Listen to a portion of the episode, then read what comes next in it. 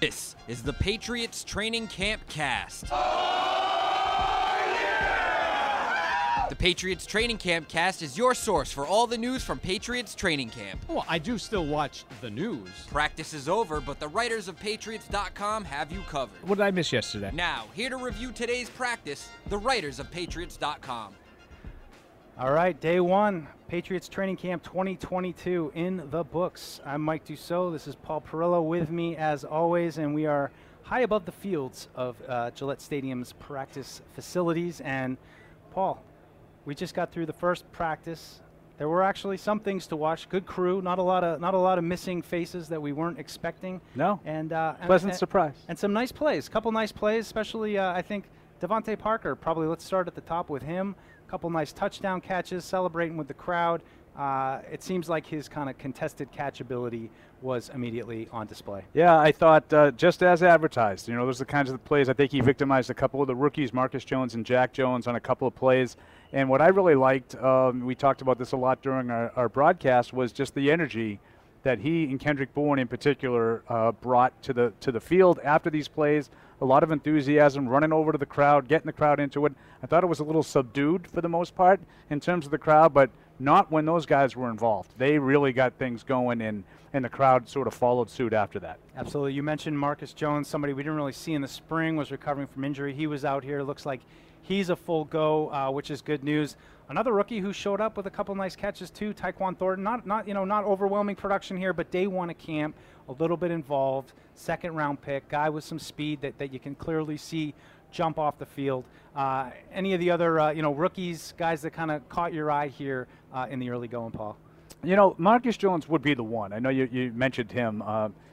Uh, he was a you know uh, involved in punt returns, and you know how much I like these these electric kind of guys that can that can provide a boost, uh, a jolt of energy. So I, I was glad to see him get a chance. Kyle Dugger, who I've been looking for uh, in that regard for three years now. So those guys, uh, you know, getting a chance to handle some punts. But I'm going to give you not a rookie, Mike, but a guy who you've been pointing out is Josh Bledsoe, and I think he continues to sort of get some opportunities. Jabrill Peppers still on PUP, so there's a little bit of a, an, an opportunity here to get some reps early on. Uh, and he was active. He had a nice pass defense. Looked like Belichick was talking to him a little bit right after that. Um, so I, I think he, he's shown up a little bit, Josh Bledsoe. Yeah, it's a name uh, Patriot fans will be familiar with. Not quite the same position or body type, but certainly uh, we'll all enjoy seeing a, a Bledsoe on the back of a Patriots jersey here. Uh, we're still watching the team, kind of a little get together. Paul, big thing we've been talking about all season. Josh McDaniels is gone. Everybody wants to know how are the Patriots going to replace him. We got a little bit of a taste of it in the spring, and uh, it seems like it kind of carried over here today. What we saw then, we're seeing kind of now. Uh, why don't you lay out for us exactly what it seems like that the mechanics of the offensive operation are here? Yeah, you know, just from a personnel point, you know, we talked a lot about the offensive line with, with Brown and, and Wynn sort of switching spots. That remains in place. Uh, and uh, something we talked about uh, extensively last summer, Mike, and you brought this up late in the broadcast all red zone. Yeah. You know, all red zone work again, seven on sevens, full team, uh, even running game kind of, you know, they were looking at some running fits. Um, so that's probably a continuation of the install that we saw in the spring. You know, it's just sort of, you know, uh, sprinkling in a little of the red zone stuff now, too. Um, you know, it, it, it's, I, I always find it hard to sort of, you know, make any wide, you know, sort of wide sweeping evaluations off of these shorts and t-shirts kind of things, but you're starting to see it come together a little bit. The progress is being made, and, and, and I, I think the red zone work today was, you know, what would they go about 90 minutes today, and Yeah. it was almost ex- i- i- entirely in the red zone. Well, let's wrap it up just with uh, you know a little couple observations on defense. I mean, turnover at cornerback, turnover at linebacker. Uh, it seemed like a lot of different guys in the mix. Raekwon McMillan coming off of the PUP list, Mack Wilson, uh, Jab- uh, Ja'Whaun Bentley, of course, in the mix. Malcolm Butler. We saw Jalen Mills have a have a nice interception, uh, or sorry, nice pass breakup. Um, who got the interception later? That was Joejuan Williams. Joejuan Williams got the, the interception pick. later in the way. So a lot of guys kind of rotating in overall. Anybody, uh, you know, defensively that, that stood out to you uh, in, in that group? Yeah, I thought they, th- those guys that you mentioned uh, periodically showed up with some, uh, you know, some some plays here and there. But uh, it looks like Terrance Mitchell is a guy that seems to be, I don't want to say first in line, but he's getting the first opportunity. We know Mills is probably going to be one of, you know, if you say there's there's three starting corners, like you know, right?